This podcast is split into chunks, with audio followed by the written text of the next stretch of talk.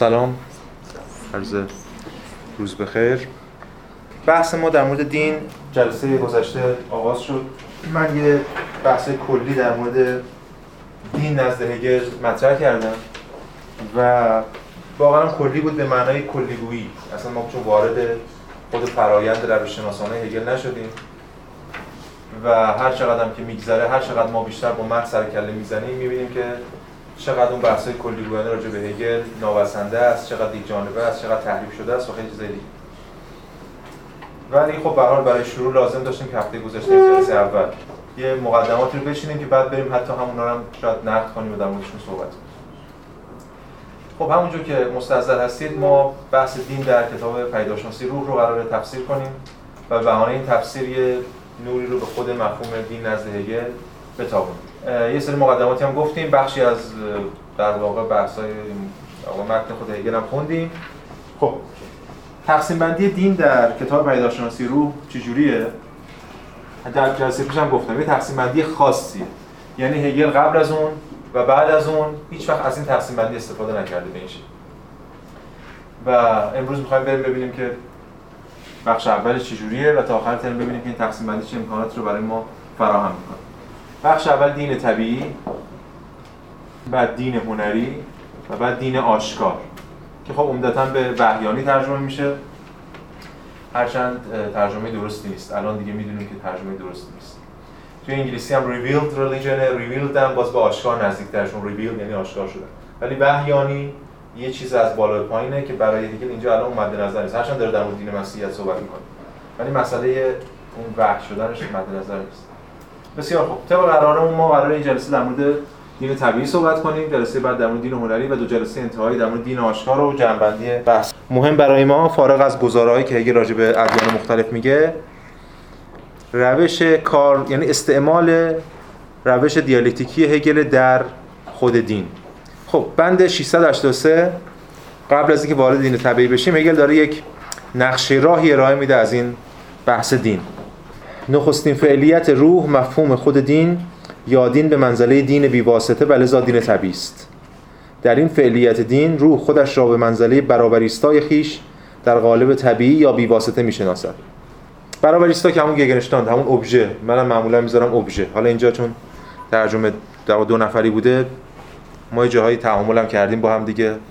ولی به حال اون ابژه منظور اون ابژه است دیگه. پس در دین طبیعی که بخش اوله در واقع یک ابژه بیواسطه است تو قالب طبیعیه. یعنی چی؟ حالا چند دقیقه در مورد صحبت می‌کنم دومین فعلیتش چیه؟ ضرورتا آن فعلیتی است که در آن روح خودش را در قالب طبیعیت رفع شده یا در قالب خود می‌شناسد.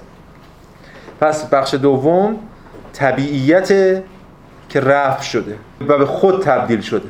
لذا این فعلیت دوم دین هنری است. اینو ما باید تو بخش دوم که دین هنری که مشخصا یعنی یونانی یعنی دین در یونان فرهنگ یونانی اینا. اونو میگیم که چه بشه معنا؟ اون طبیعیت رفع شده یعنی یه سطحی وارد تمدن شدیم یه سطحی پیش رفتیم به لحاظ دینی تمدنی. و چرا اینجا میگه که به صورت خود برمیکشد؟ این خودش چیه؟ این خود همون خود غربیه که حالا یونان شروع میشه. زیرا غالب خودش را از طریق پدید آوردن آگاهی به صورت خود برمیکشد. که از این طریق این آگاهی در برابر ایستای خیش عمل خیش یا خود را شهود می‌کند. حالا اینو جلوتر باید بشرسیم صحبت کنیم در مورد چجوری در اون ابژه خودش خودش رو داره شهود می‌کنه. سرانجام سومین فعلیت یک سویگی دو فعلیت نخست را رفع می‌کند. خود همانقدر نوعی خود بیواسطه است که بیواسطگی خود است. اگر روح به طور کلی در فعلیت نخست در صورت آگاهی است در فعلیت دوم در صورت خودآگاهی است. پس در فعلیت سوم در صورت وحدت این دو است. یعنی اینجا مشخصا دین مسیحی یا اون برداشت خاصی که هگل از دین مسیحی داره به معنا. پس ما یه دین طبیعی داریم یه دین هنری داریم که گفتیم یونان و یه دین آشکار داریم که به یه شکلی ذیل ادیان ابراهیمی جا میشه و حالا می‌تونیم بهش بگیم اینجا مسیح دین مسیحیت. و اون در واقع سنتز دیالکتیکی انگار دو تا فعلیت نخسته یعنی اگه اون اولی آگاهیه یعنی فقط فرد و خداست دومی به شکل از خداگاهی برمیگرده و سومی در واقع قرار اون حقیقت دینی رو برملا کنه. اما اگرچه روح در این دین به قالب حقیقی خیش می‌رسد آخرش هم میگه اوج اوج دین چیه؟ حالا اون دینیه که هگل در مورد صحبت می‌کنه. حالا ما میگیم الان مسیحیت ولی اون مسیحیتش هم خواهیم دید که هیچ رفت یعنی خط خاصی به مسیحیت که ما می‌شناسیم نداره. اون مسیحیتی که من و شما به اسم مسیحیت می‌شناسیم هگل به اسم یهودیت رد می‌کنه. یعنی کل قرن وسطا به این معنا و اون ساختار مسیحیت برای هگل بخش پسمانده یهودیته. هنوز رها نشده از اون. بعد تمام میشه دیگه بخش دین تمام میشه به اوج می‌رسه. این اوجش که میگه در روح در اینجا به قالب حقیقی خیش می‌رسد ولی خود قالب و تصورش هنوز جنبه های غلبه نشده ای هستند که روح باید از آنها به مفهوم برگذرد این مفهوم چیه؟ یعنی بعد از دین. یعنی اگه بخوایم به زبان هگلی بگیم یه جا میگه فلسفه بهش یه جا میگه علم و الان اینجا تو کتاب پیدارشناسی رو همونی که بهش میگه دانش مطلق که بحث ترم آینده ماست این ترم زمستان ماست که آخرین در واقع ترم از این پیدارشناسی روح دی آخر کتاب. پس هگل داره از همین الان میگه میگه این دین به اوجش هم می‌رسه باز کافی نیست. دین در اوج خودش هم به اون معنا که ما می‌شناسیم یعنی در چارچوب دین به اون معنا که می‌شناسیم کافی نیست. این باید هنوز یه گام برداره به فلسفه یا مفهوم گذر کنه. تا صورت برابر ایستایی را در آن کاملا منحل سازد. یعنی به مفهومی که به همان اندازه این متضاد خیش را در خودش در برداره آنگاه است که روح مفهوم خیشتن خود را همان گونه درک کرده که ما در ابتدا آن را درک کردیم. و غالبش یا عنصر وجود متعینش چون آن غالب مفهوم است خود روح است. خب داره آینده آینده رو میگه که قرار به کجا برسه؟ ما همین رو بخوایم تفسیر کنیم احتیاج داریم که بریم سراغ بحث بعدی که الان نمی‌خوایم واردش بشیم. پس این سه تا سه ما قرار طی کنیم. دین طبیعی که امروز راجبش حرف می‌زنیم و دین محلی بعد که دین هنریه و دین آشکار. خب دین طبیعی خودش در واقع در سه سطح مطرح میشه. دین طبیعی بشه معنا ببینید ما نچرال یه اصطلاح خیلی متعارفه. دین طبیعی. ولی اون اصطلاح متعارفی که ما میگیم دین طبیعی و خود کانت هم استفاده کرده زمان هگل هم خیلی استفاده می‌شده هیوم هم استفاده می‌کنه. این اون دینی نیست که مد نظر هگل. ما امروز وقتی میگیم دین طبیعی بیشتر منظورمون دین طبیعت گرایانه است. توی دوران روشنگری هم یکم مد بوده. در مقابل دین مسیحی می‌گفتم ما بریم سراغ دین طبیعی. چون نچرالیزمه. برای هگل این منظور نیست. برای هگل منظورش اینه که دین طبیعی وقتی که طبیعت الوهیت پیدا می‌کنه. یعنی برمیگرده به خواستگاه های دین. برمیگرده به دقایق نخست تاریخ بشری. تمدن بشریت داره که داره اولین اولین دین ها رو اولین اشکال مختلف دین رو ما تجربه می‌کنیم. به این میگه دین طبیعی که خود این سه تا وجه داره. یعنی در سه تا دسته قرارش میده یکی ذات نورانی یکی گیاه و حیوان. و نهایت هم بذاریم استادکار پس این از این ستا ما امروز می‌خوایم در مورد این ستا صحبت کنیم ببینیم چی این گزار اتفاق میفته اما قبل از اینکه در مورد این ستا مشخصا صحبت کنیم لازمه که یه اشاره بکنم به خود این بخش دین طبیعی. ببینید بخش دین طبیعی که ما قرار امروز دربارش صحبت کنیم با فاصله بسیار زیاد از بحث‌های دیگه و با فاصله بسیار زیاد از بحث‌های هفته آینده یعنی دین هنری و بعد دین آشکار بخش خیلی مخفولی از کتاب پیداشناسی رو. یعنی بلا استثناء من کلی تو همین هفته اخیرم دوباره رفتم سرچ کردم که ببینم کدومی که از شارحان در واقع جدی هگل که پیداشناسی رو شرح داده روی دین طبیعی تمرکز مضاعفی کرده. هیچ کس تمرکز همه رد شدن.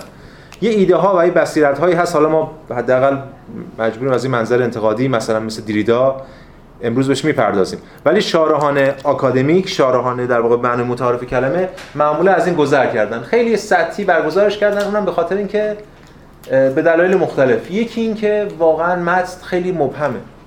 یعنی از این جهت مبهمه که ما واقعا نمی‌دونیم این چیزی که الان هگل میگه حالا امروز هم می‌خونیم میخونیمش دیگه. واقعا به کدوم دین مشخص داره اشاره می‌کنه؟ وقتی که در مورد دین طبیعی الان شما هر کتابی در حوزه فلسفه دین هگل یه تیتری داره حتما زیل دین طبیعی. وقتی میرید سراغش اصلا راجع به این دین طبیعی صحبت نمی‌کنه. دین طبیعی توی درس گفتارهای فلسفه دین هگل در اواخر عمر اونجا دیگه خیلی تکلیف روشنه. هگل اسم میاره. اصلا وقتی از چین حرف می‌زنه اسم میاره از هند حرف می‌زنه از زرتشت و ایران حرف می‌زنه از حتی اونجا در مورد ادیان سوری خدایان رو نام می‌بره مثلا اهورامزدا رو نام می‌بره نمی‌دونم آدونیس و نمی‌دونم حتی دیالکتیکی بین نمی‌دونم خدایان هندو برقرار می‌کنه. خیلی مشخص و شست است. ولی اینجا اصلا اون روشنی رو نداره. به همین دلیل کار ما خیلی دشوار میشه برای تفسیر ماجرا. و این اصلا اقراق نیست. اگه من بگم که شارهان این بخش رو مخفول گذاشتن. جدی نگرفتن یا مخفول گذاشتن. ولی از اون طرف یه اتفاقی که میفته این است که ببینید برای کسانی که براشون نه بخش جدیه پر از امکانات تفسیری عجیب و غریبه حالا اینجا. چون دیگه خیلی روشن نیست و چون خیلی روشن نیست یه امکانات یعنی یه امکانات عجیب و غریبی ایجاد میشه. که من نمونه دیریداش آوردم از کتاب ناقوس مرگ یا حالا ترجمهش نمی‌دونم چی بود دثنل دیگه. ناقوس مرگ ترجمه می‌کنن. اسم کتابش گله هست فرانسه. اونجا مثلا یه امکاناتی از اون در میاره بعضی فیلسوفا که رفتن سراغ این بخش رفتن یه سری امکاناتی رو ازش استخراج کردن. یه امکاناتی برای اینکه ما بیاندیشیم به یه سری چیزایی که جای دیگه این امکان نداشتیم. پس یه امکانات تفسیری خیلی عجیب غریبی توش هست که ما سعی می‌کنم امروز کمی در مورد صحبت کنم. ولی تمام تفاسیر در این خصوص مبهم هستن و حالا ما میریم جلوتر ببینیم که چرا مبهم هستن ماجرا چیه. خب قبل از اینکه وارد خود این سگانه دین طبیعی بشیم هم مقدمه رو مقدمه دین طبیعی رو می‌خونیم با هم بین بند 684 ببینیم که دین طبیعی چیه و اصلا هگل چه منطقی رو داره در مورد صحبت می‌کنه. در در منطق پیشروی ادیان. چون برای اون چیزی که روشنه این است که هگل این که برای روشن بدیهیه ولی من خب الان میگم برای که کسی هگل می‌خونه بدیهیه. به نظر هگل ادیان به صورت دیالکتیکی از بطن هم پدید میان. همونجور که تمدن ها همونجور که نظام های سیاسی همونجور که فلسفه ها همونجور که علوم یعنی پیشرفت علم مثلا در فیزیک در هر چیز دیگه. ادیان هم از به شکل دیالکتیکی از بطن هم برمیان پس ما باید برای درک دین درک ادیان و همچنین درک دین. دین یه کلیتیه که ادیان ده همونجور که روح یه کلیته. همونجور که چه می‌دونم خدای کلیته که این خدایان در واقع دارن از بطن هم در میان. دین هم یه کلیته. به چه معنای کلیته؟ هم می‌خونیم دیگه.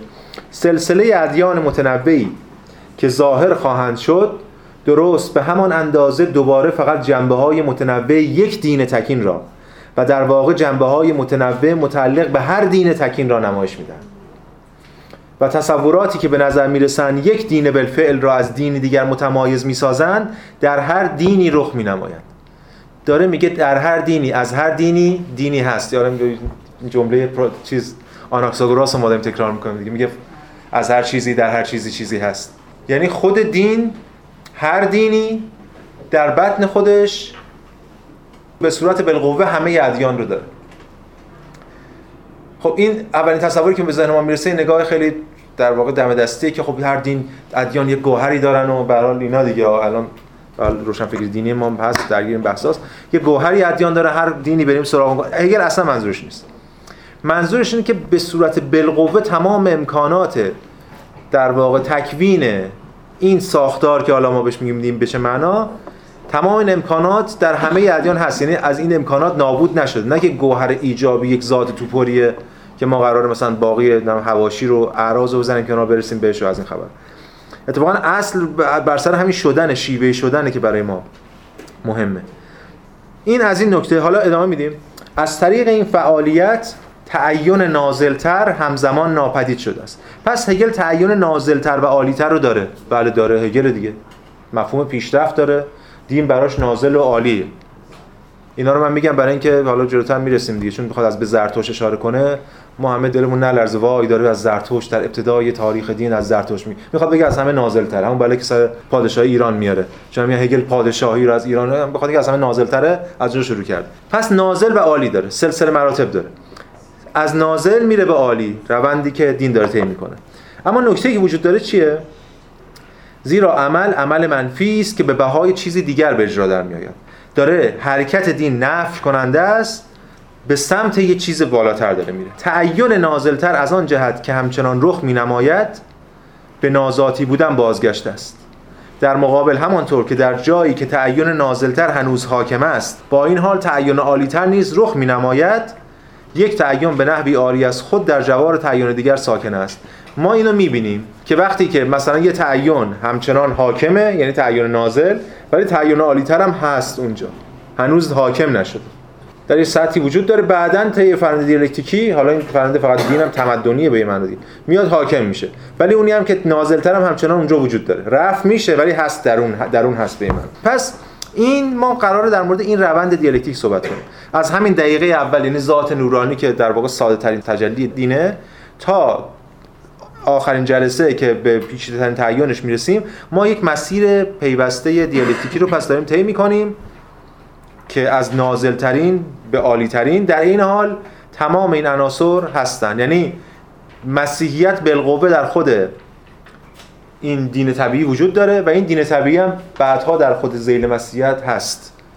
هگل دیالکتیک چیزی رو ترد نمی‌کنه بلکه نگه میداره. آفبن می‌کنه دیگه حفظ می‌کنه نف می‌کنه و ارتقا میده. اون یک جانبگیش رو نف می‌کنه نه که تردش کنه. خب بریم سراغ دقیقه اول ببینیم که خب دیگه شروع کنیم نمونه هایی که هگل داره مطرح می‌کنه. هگل از ذات نورانی شروع می‌کنه.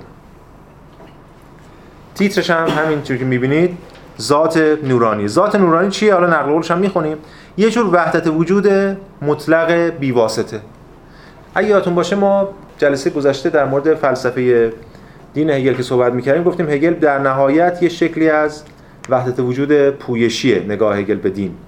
یعنی یه شکلی از حالا process monism بگیم یا dynamic monism بگیم. همیشه در حال شدن یه وحدت وجود داریم. خدا و جهان یکی هن و اینا در یک فرایندی که در حال شدن. اما عجیبه که الان هگل از وحدت وجود شروع می‌کنه. از یه شکلی از وحدت وجود یعنی یک شکلی از خدا به مسابه وجود به مسابه نور. این هم این نکته باید بهش لازمه بالا به ذهن من به درد شاید تحلیل ما می‌خوره. اونم این است که ما دو نوع وحدت وجود داریم. در خود فلسفه غرب هم همینطوره. در خود فلسفه غرب اصلا در اون دقایق ابتدایی فلسفه غرب این پارمیندس ما وحدت وجود داریم.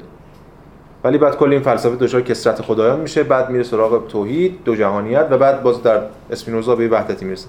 فرق وحدت اسپینوزایی و وحدت پارمیندسی چیه؟ وحدت پیش از کسرت و وحدت پس از کسرت. این خیلی مهمه. این اصلا کلید بحث ماست. وحدت پیش از کسرت وحدت پس از کسرت. یعنی وحدتی این وحدت اولیه وحدت آغازین وحدت وجود آغازین وحدت وجودی که هنوز به کسرت نرسیده. یعنی هنوز خودش رو منفجر نکرده. هنوز تعینات خودش رو برملا نکرده. به همین دلیل بیواسطه است. به همین دلیل خامه. در مقابل وحدت وجودی که از دل کسرت برمیاد. برچسبی که خیلی موقع خود هگل هم به این معنا که کلگراست یا وحدت گراست اون جمله معروفی که گور که اصلا خب به حال میگه از فرط جنگل هگل درخت رو ندیده.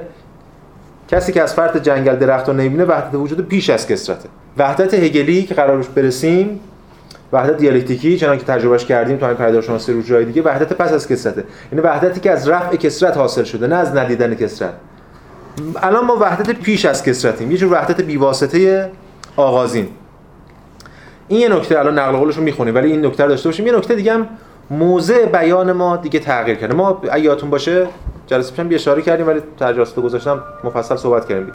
ما در واقع در طول تاریخ تاریخ رو بارها شروع کردیم. در پیدارشناسی رو تاریخ چند بار شروع میشه از ابتدا. اما در مقیاس های مختلف. یعنی مثلا در بخش آگاهی مقیاس من انسانم که دارم جهان نگاه می‌کنم دیگه. حالا می‌شناسم اول حسی یقین حسی بعد ادراک بعد فاهمه مثلا. در خداگاهی دو تا خداگاهی هن که با هم مواجه میشن نبرد خدایگان بنده و بعد تمدن رو دارن شکل میدن. باز در روح دیدیم که از آنتیگونه شروع می‌کنه از اون دقایق اولیه روح اون در واقع نسبت دین و دولت و اینجور چیزا تا امروز. اینجا یه بار دیگه شروع کرد. تفاوت این شروع ها چی بوده؟ حالا مثالی که من معمولا می‌زدم این بوده که انگار ما سطح روایت رو داریم می‌بریم بالا یعنی تغییر میدیم. حالا می‌بریم بالا که منظور معنی متعالی نیست. داریم گسترتر می‌کنیم. سطح روایت در ابتدا در مورد در ساعت آگاهی انگار شما کاملا دارید جهان رو از منظر در واقع خودتون می‌بینید. انگار مثلا یه فیلمی که انگار دوربین روی سر قهرمان گذاشته شده باشه مثلا. هر جا رو خواستیم ببینید کاملا از یه منظر یه راوی مشخص داره روایت می‌کنه اتفاقاتی که برش میفته در خدایگان بنده که میریم یعنی خداگاهی میاد بالاتر دوربین و داره دو تا نیرو رو. در سطح روح دیگه در مورد جهان داره صحبت می‌کنه در مورد جامعه حرف می‌زنه.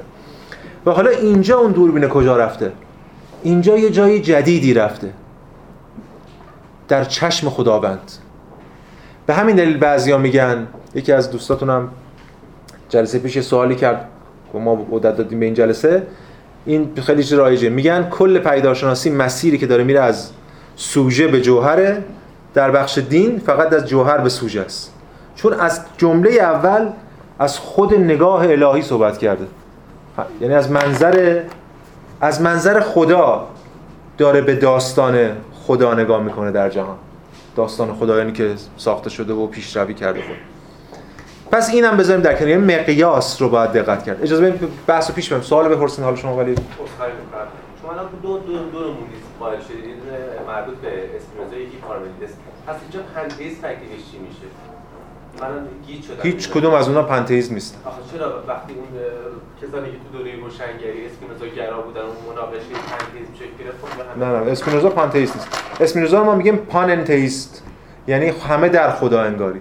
پانتئیزم میشه همه خدا انگاری یعنی آقا اینم خداست. اسپینوزا که اینو نمیگه. با چی؟ با وحدت وجود چه فرقی می‌کنه؟ اون یه شکلی از ذیل وحدت وجود قرار می‌گیره. می‌تونه جایی رابطه عموم خصوص منبعش دارن دیگه. بعضی‌ها می‌تونن ما پاننتئیست داشته باشیم مونیستیک باشه می‌تونم نباشه. ولی اینا اسپینوزا اون نیست. ببین همه خدا انگاری به معنی دقیق کلمه این همه چیز خداست. این خداست. شخص خداست. این به شخص خداست. اینو نداریم. اینو فقط تو دوران ادیان ابتدایی داریم که الان می‌بینیم. یه جور آنیمیستیک نگاه آنیمیستیکی که داریم تو ادیان ابتدایی. خب.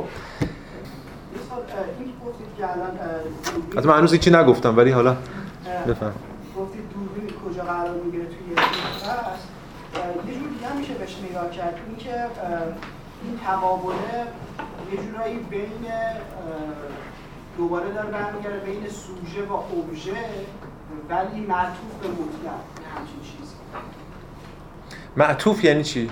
یعنی با توجه مثلا تو تو فصل همون با توجه به بله با توجه به جای دوربین رو تعیین می‌کنه. میگن داستان داستان سوژه ابژه است. یعنی ما که داستان بله بله. داستان داستان سوژه است. یعنی اون اون داستان پیدارشناسی رو از جلسه اول میگیم داستان سوژه است.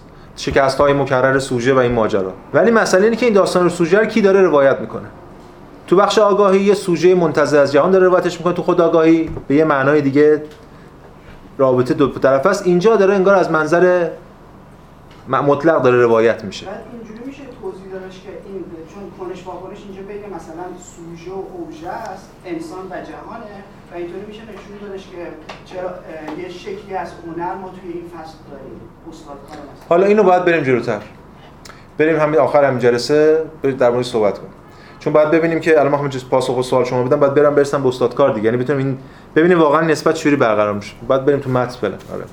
خب 685 روح در مقام ذاتی که خداگاهی است یا ذات خداگاهی که کل حقیقت است و کل فعلیت را به منزله خیشتنش می‌شناسد. از منظر الهی. از منظر خود روحی که داره یه روحیه که کل حقیقت کل فعلیت رو هم به منزله خیشتن خودش می‌شناسه. در برابر واقعیتی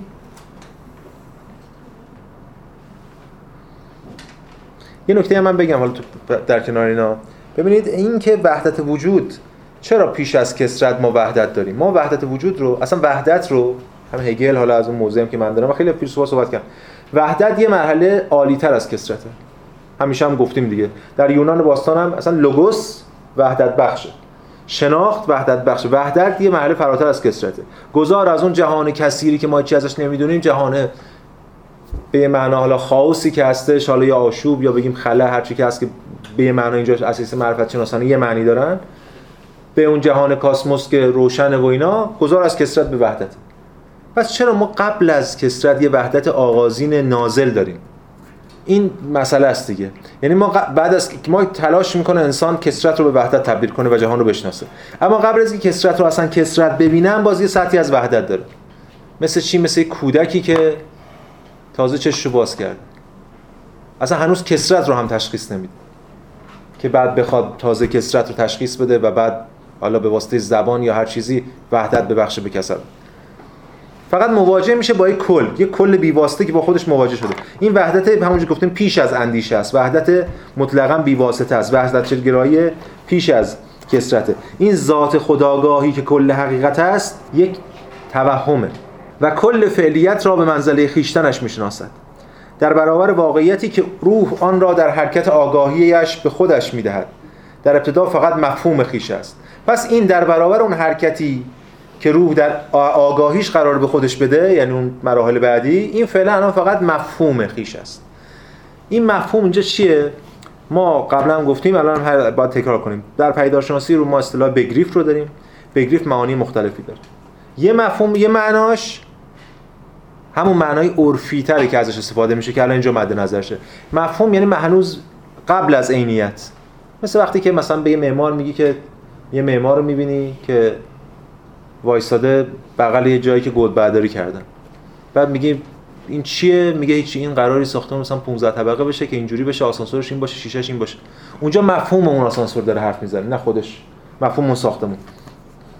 اما بگریف برای هگل فقط این نیست. خب ما می‌دونیم یه فصل هم یه بخش از کتاب من اصلا همین بود مفهوم نزد هگل. مفهوم گسترتر مفهوم ماهیت اونتولوژیکال پیدا می‌کنه و بحث ولی فعلا که اینجا منظور مفهوم اینجا منظور مفهوم بیواسطه انتزاعی پس فعلا مفهوم خیشه فقط. و این مفهوم در برابر روز این واگشایی یعنی اون دین مطلق غایی روزی که واگشایی میشه الان همانا شب ذات خیش است. یعنی خدا و خودش. خدا و خودش. ما در فلسفه خودمون فلسفه اسلامی داریم.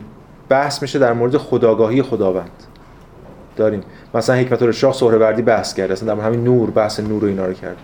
اونجا مسئله اینه که خداوند برای خودش مطلقا آش... شناخته شده است. خدا آگاهی مطلق داره به خودش بحث هم نمیشه چون خب روشنه دیگه. خدا با خودش یگانه است. آگاهی هم هست پس آگاهی مطلق داره به خودش. حالا ارسطویش می‌شد فکر فکر حالا این ور چیزی. برای هگل اون آگاهی آگاهی نیست اصلا. اون خداگاهی تا وقتی وقتی خدا از خودش آگاه خواهد شد که بتونه به میانجی موجودات به خودش برگرده. البته شبیه اینم بحثام تو بعضی از متون هم هست به حال. یعنی به حال اون یه گنج مخفیه که باید آشکار بشه. چجوری؟ از طریق غیر. باید هگلی بگیم از خودش بیگانه بشه و به خودش برگرده. از پیش اون چیزی که ما بهش میگیم خداگاهی الهی اون چیزی که سهروردی توی هم حکمت الاشراق حالا من نیوردمش ولی صراحتا میگه که اینجا خداوند نزد خوده و چیزی جز همین خداگاهی مطلق از خودش نیست. برای هگل اون درک شب ذات خیش است. شب هنوز روز نشد. و در برابر وجود متعین دقایق خیش به منزله قالب های خود ایستا یعنی در برابر هم که نشده هنوز. وجود متعین دقایق خیش منزله قالب های خود ایستا هنوز در مقابل این کسرتی که قراره پیش بیاد همانا راز آفریننده تولد خیش است. الان در مثلا مسابقه یک رازه همون شبه. پس این گام نخست این ذات نورانی که الان میگیم چرا بهش میگن نورانی دلیل نورانی بودنش هم حالا قولا رو می‌خونیم. همون دلیلی که خیلی حالا مثل سهروردی که باز اسمش هم آوردیم خدا رو نور می‌دونه. این حالا جلوتر در مورد صحبت می‌کنیم. آخر جلسه هم در مورد خود مفهوم نور صحبت می‌کنیم که ببینیم چه کمکایی می‌تونه به ما بکنه برای فهم این ایده ها ولی به هر حال فعلا پس یک ذاتیه که خودش به خودش آگاهی داره یه جور وحدت وجود مطلقه ولی بسیطه. یعنی آگاهی یعنی بیواسطه است آگاهیش به خودش. خودش بر خودش منطبقه فقط. و خدا عین وجوده. این خدای عین وجود این هستی مطلق می‌بینید معمولا برای هگل ابتدای راهه. خیلی جالبه این خیلی جاها این انتهای راهه یعنی قرارش برسن. برای هگل این ابتدای راهه. اگه تو باشه تو منطق هگل هم با هستی شروع می‌کنه با کدوم هستی شروع می‌کنه؟ با همین هستی دیگه.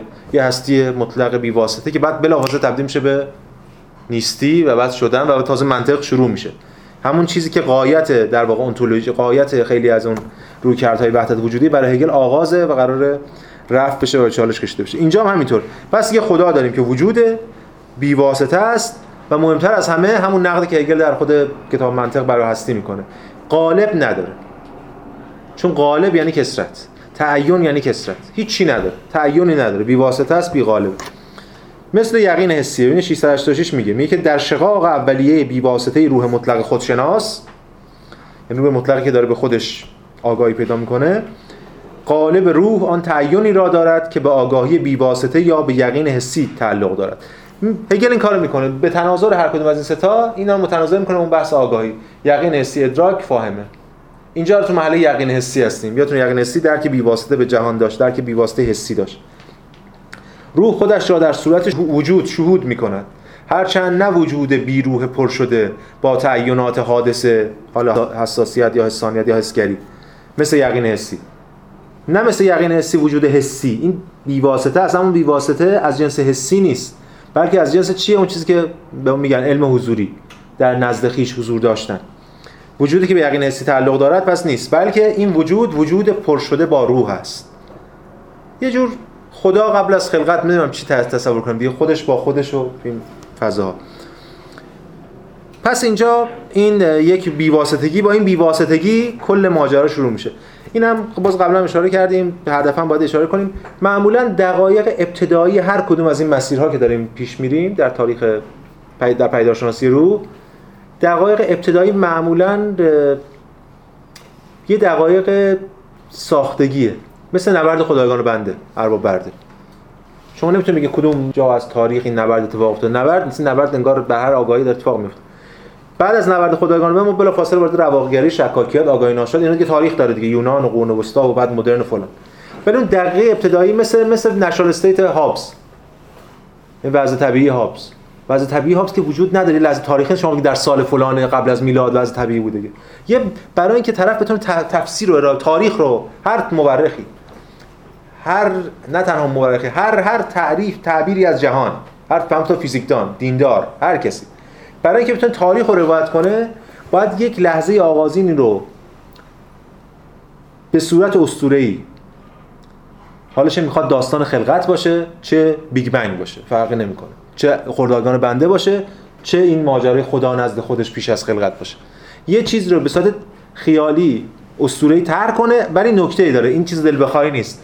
توی اونجایی چیزی که طرح می‌کنه باید منطقی باشه که این منطق رو بتونه تا آخر بر تاریخ تا امروز اطلاق کنه. یعنی یه جوری اون داستان اولیه رو بگه. هابز یه جوری داستان وضع طبیعی رو میگه که تا امروز ما به اون وضع طبیعی مرهونیم به یه معنا. هر شکلی از ساختار سیاسی. هگل یه جوری خدایگان بنده رو میگه که تا امروز میشه همه چیز رو نبرد خدایگان بنده. ادیان اکثرا یه جوری داستان خلقت رو میگن که تا امروز ما الان هنوز در نسبت به اون داستان خلقت نم گناه نخستین نمی‌دونم هر کسی هر روایت که داره. یا دانشمند فیزیک یا هر کسی. اون داستانه درسته که داستانه ولی این داستان برسازنده کل تاریخه. یه جور منطقه. به معنای منطقی کلمه دیگه. اگه یادتون باشه خود هگل هم می‌گفت منطق خود علم منطق هم می‌گفت. در واقع علم خدا پیش از خلقت دیگه. حالا به شکل اسطوره اینو گفت. اینجا هم همینه. یه داستانی داره روایت میشه که انگار خدا نزد خودشه و داره خودش خودش رو می‌شناسه. حالا هنوزم بهش خدا نمیگیم ما دیگه. اصلا اسم خود یه کلیه که داره با خودش دچار بی‌واسطگی مطلقه. که حالا بیشتر از خدا اسم وجود بهش بیشتر می‌خوره الان تا خدا. انگار وجود با خود وجوده. هنوز شکافی هنوز رخنه ای هنوز کسرتی درش وجود نداشت. این یه وجود پر شده با روحه به قول خوده هگل. بله؟ وجود خودش تعیینه. حالا به هر حال دیگه هگل می‌خواد به این برسه من و شما که می‌دونیم وجود تعیینه. بین هگل هم بین زاین و دازاین متمایز قائل میشه. ولی فعلا زاین وجود بی برای هگل. همونجوری که تو هستی توی منطقه هگل هم وجود بی که بعد همون رو نقد می‌کنه دیگه به من. این هم قرار نقد کنه. پس اینجا این به حال برای فیلسوف برای اهل فلسفه که از طریق فهم می‌خوان برسن به موضوعات وجود نامتعین اولیه در واقع مطلوب نیست. این می‌تونه مطلوب یه رویکردی باشه که بخواد در وجود نامتعین اولیه حل بشه. مثل یه جور عرفان یا هم چیزی مثلا عرفان اقستیز این مطلوب اونه. ولی بر برای هگل این ابژه انتقاد دیگه. خب ادامه میدیم. بدین قرار. حالا می‌خوام این وجود پر شده با روح فلان می‌خوام ببینیم چیه جنسش چیه. بدین قرار این وجود پر شده با مفهوم روح همانا قالب رابطه بسیط روح با خودش یا قالب بیغالب بودن است. قالب بیغالب بودن. قالب ما گشتالت می‌ذاریم قالب دیگه. گشتالت قالبیه که قالب نداره. چرا؟ چون اسپینوزا میگفتش که all determination is negation دیگه. هر تعیینی نفی است. هر تعیینی نفی است. این هیچی هنوز چیزی بیرون از خودش نداره که اون نفی کنه. مثل وجود اسپینوزا یا هر چیزی. این یه قالبی که قالب نداره. حالا این قالب چی؟ یعنی این چیه ماهیتش؟ این قالب به اعتبار این تعین ذات نورانی محض طلوع یا برآمدن است که همه چیز را در بر دارد و پر می کند. ذاتی که خودش را در جوهریت بی صورتش حفظ می کند. یعنی نوره. یه نوری که داره همه چی پر می‌کنه و از غذا این نور خیلی نکته جالبی داره. اونم این است که به یه معنا همه روکردها میرن سراغ نور. حالا این رویکرد خیلی روکرد دینیه ولی باز وقتی مثلا تو فیزیک هم می‌خوایم بریم سراغ بیگ بنگ باید بریم سراغ یک نور اولیه یک انفجاری. یعنی نور یه قابلیتی داره. نور یه ماهیت خاصی داره. چرا نور؟ چرا جهان باید با نور شروع بشه؟ نور یه قابلیتی داره. هم به لحاظ هستی شناسانه هم به لحاظ معرفت شناسانه حد مرز ماده و انرژی حالا اونم باز متأخر با نگاه متأخر میشه برگشت معنا دارش کرد. ولی ببینید مسئله این که نور به لحاظ معرفت شناسانه نور خودش نه تنها حالا ابژه شناخت ماست که میگیم نور و هر چیز خدا نور است یا فلان بلکه اصلا امکان هر شناختی از طریق روشن شدنه. به همین دلیل سهروردی میگه اینا میگن خدا ظاهر به ذاته. چرا میگن ظاهر به ذاته؟ چون نور دیگه نور رو نور خود اینا تصوری هم سهروردی هم حرفا می‌زنه تو یک دیگه. اصلا فصل داره تحت این عنوان. میگه خدا خداگاهی مطلقه چون نور بر خودش وقتی اویدا میشه چیز چیزی نیست. سا... بین نور و نور سایه نیست پس جهلی نیست پس خدا خداگاهی مطلقه. که خب بل این که ما داریم می‌خونیم خب نقد میشه کرد. ولی نور این قابلیت رو داره. یعنی شناخت ما خودش محصول نوره. بچه اپیستمولوژیکال نور خیلی مهم. امکان شناخت. چون همین نور خداگاهی مطلق از این نظری که الان در موردش صحبت کردیم. و همچنین نور در مقابل ظلمت قرار می‌گیره. این دوگانه نور و ظلمت که به همین دلیل دیگه میاد سراغ زرتشت. چون دوگانه برای اولین بار به این شکل اینجا حاضره این دوگانه مبنای خیلی از دوگانه هاست. مثل شناخت و جهل مثل خیر و شر مثل وجود و عدم. حتی میشه نشون داد چون که بعضی هم کارایی کردن که اصلا مثلا توی سهروردی حالا میگیم سهروردی چون یه فیلسوفی که به همش نوره دیگه. یعنی همه حقیقت رو نور می‌دونه. هرچند بیواسطه نیست چون نور سلسله مراتب داره. وحدت وجود تشکیکیه دیگه. از نور الانوار تا حالا پایین دیگه جوهر قاسقه و حیات حیات ظلمانی و فلان. این سلسله نوریه در واقع برای سهروردی یه جور نور یعنی وجود. اگه بگیم ظلمتش مساوی عدمه. که این تفسیرم کردن بعضیا یعنی میشه در مورد حکمت اشراقش بحث کرد. اینجا هگل بلافاصله میگه. میگه که این نور چیه؟ ذاتی که خودش را در جوهریت بی صورتش حفظ می‌کنه اینجا جوهریت بی صورت داره. صورت چرا نداره؟ گفتیم بی غالبه. هنوز تعیینی نداره اصلا صورتی نداره. حالا اینکه میگه جوهریت بی صورت ته ذهن ما فقط تو پرانتز یک چیزی یه گوشه بمونه. چی؟ ما رو یاد چی میندازه جوهریت بی صورت بی شکل در تاریخ فلسفه؟ یاد اون چیزی که تو ارسطوش میگیم؟ هیولا. پروتهوله. هیولای اولا پرایمری ماتر یک ماده اولیه که هنوز نیست اصلا فرضیه. اتفاقا خیلی نکته. هیولای ارسطو مثل اون داستانی که من گفتم فرضیه. چون نیست چون نیازمند صورت هر چیزی که باشه. یک جوهریت بی صورتی داره. حالا این جوهریت بی صورت آیا فقط خودشه؟ هیچ چیز دیگه غیر از خودش نیست. اگه فقط خودش باشه و هیچ چیز دیگه غیر از خودش نباشه ما اصلا باید سکوت کنیم ببندیم ماجرا رو. چون اصلا نمی‌تونیم در موردش حرف بزنیم. چون هر حرفی هر سخنی هر شناختی هر مواجهه‌ای نیازمند یک تعینه و نیازمند یک منبع دیگریه. به همین دلیل بلا فاصله هگل اینجا و البته ما می‌دونیم تو خود زرتشت هم ما می‌بینیم. بلا فاصله اینجا هگل از دیگر بود صحبت می‌کنه. میگه دیگر بود این ذات عبارت است از امر منفی همانقدر بسیط یعنی ظلمت. پس این ذات یک دگر بود داره. هگل می‌خواد اینو بگه. میگه می‌خواد اینو بگه. وحدت وجود مطلق به این شکل از پیش اندیشیده ما نداریم.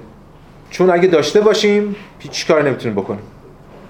تا حتی نمی‌تونیم بنامیمش. خود پارمیدس هم خیلی زور می‌زد. یادتونه هیچی در مورد خدا یا جهان یا وجود نمیگه. همیشه میگه آن. حتی خیلی موقع ضمیرم نمیاره. میگه هست. ولی خب با اینجوری نمیشه از صورت مسئله رو پاک کرد دیگه.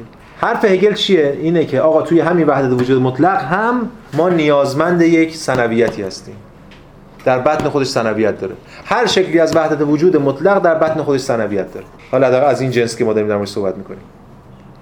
سهروردی هم وحدت وجود مطلق میگه فقط نور همه از نور میاد. ولی وقتی در مورد ظلمت صحبت می‌کنه باید ببینیم که میگه ظلمت عدم نوره دیگه. ولی یه جاهایی به عدم اونتولوژیکال دیگه مثل اون یعنی به نیستی هویت نسبت میده. برای اینکه یه چیزایی بخواد بنزه گردنش دیگه. یا سایر متفکران. اینجا این وحدت وجود مطلق بلافاصله تبدیل به یه شکلی از سنویت میشه. ما نور داریم و ظلمت. ما خیر داریم و شر. ما اهورامزدا داریم حالا و اهرمن حالا گفتمانی که هستش. اینجا اینجا هگل از این اصطلاح استفاده نمی‌کنه. واسه ما ولی می‌دونیم به زرتشت داره اشاره می‌کنه. به اون گفتمان زرتشتی. برای برای این رو کرد که داره الان صحبت می‌کنه خب نوره حتما همه میگن نوره دیگه آره. ولی برای هگل اگه بخوایم بگیم البته این دو دوگانه رو به این شکل بین دوگانه ها اصالت قائل نیست هگل دیگه. هگل توی خود کتاب منطق هستی نیستی و بعد شدنه که یعنی و تبدل دائمی هستی و نیستی به همه که براش حقیقته. اصالت هیچ از دو طرف اصالت ندارن. دیالکتیک دیگه دو حدی نیست منطقش این یا اون نداره. ولی به هر حال هگل برای امر منفی و عدم بچه اونتولوژیکال هستی شناسان قائله. خب.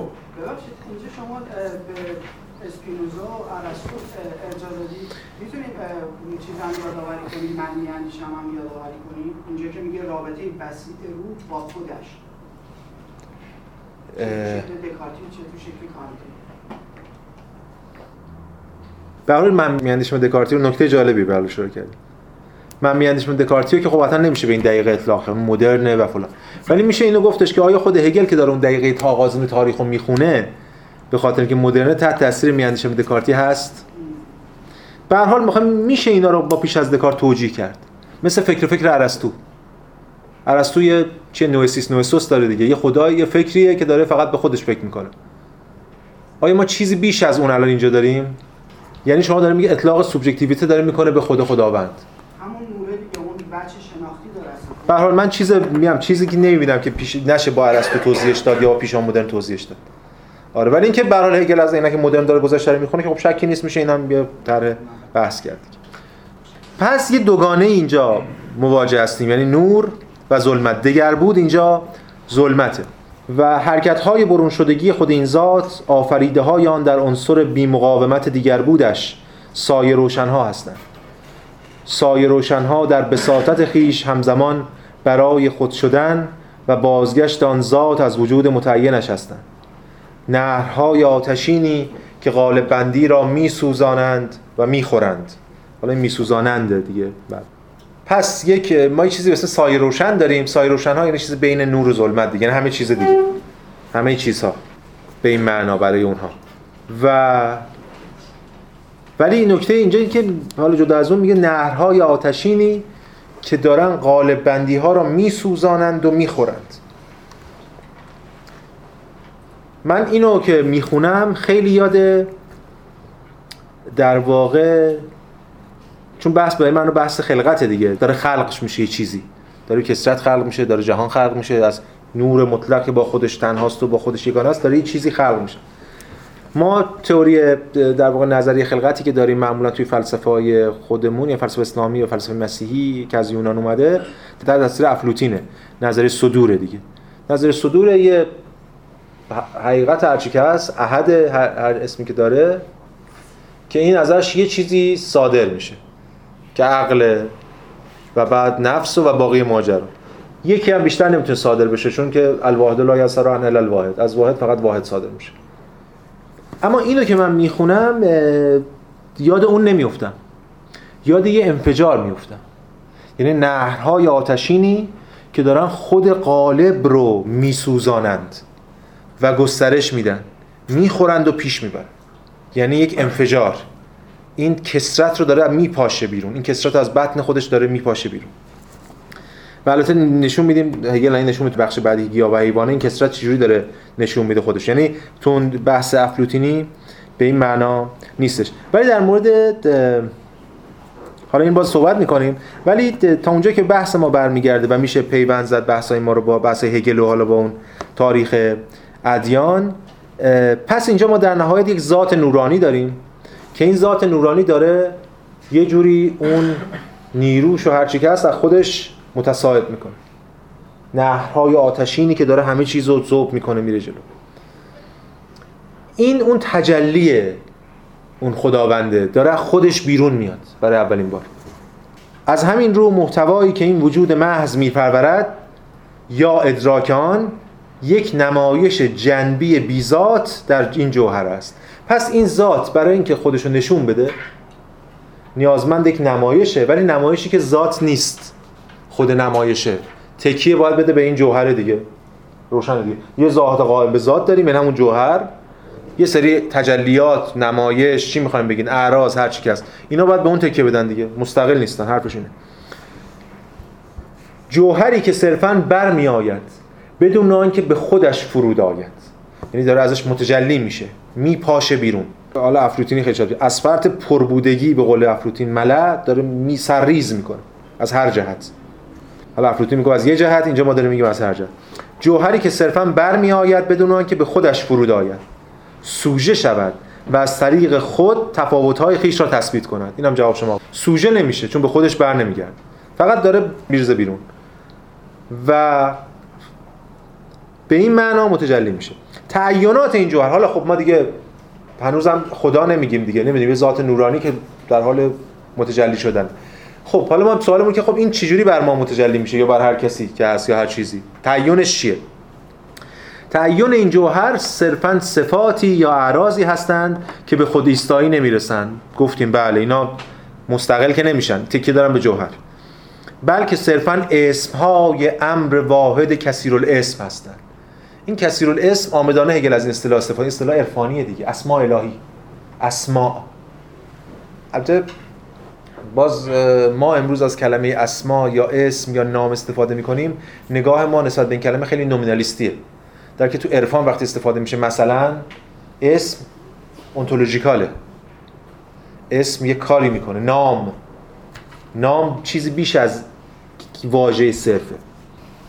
اسما همینه. یعنی به همین دلیل اسما یه کلی حولش هم سر و مخفی چیزای مخفی و نمی‌دونم تلسم و اینجور چیزا حول اسما در جریانه.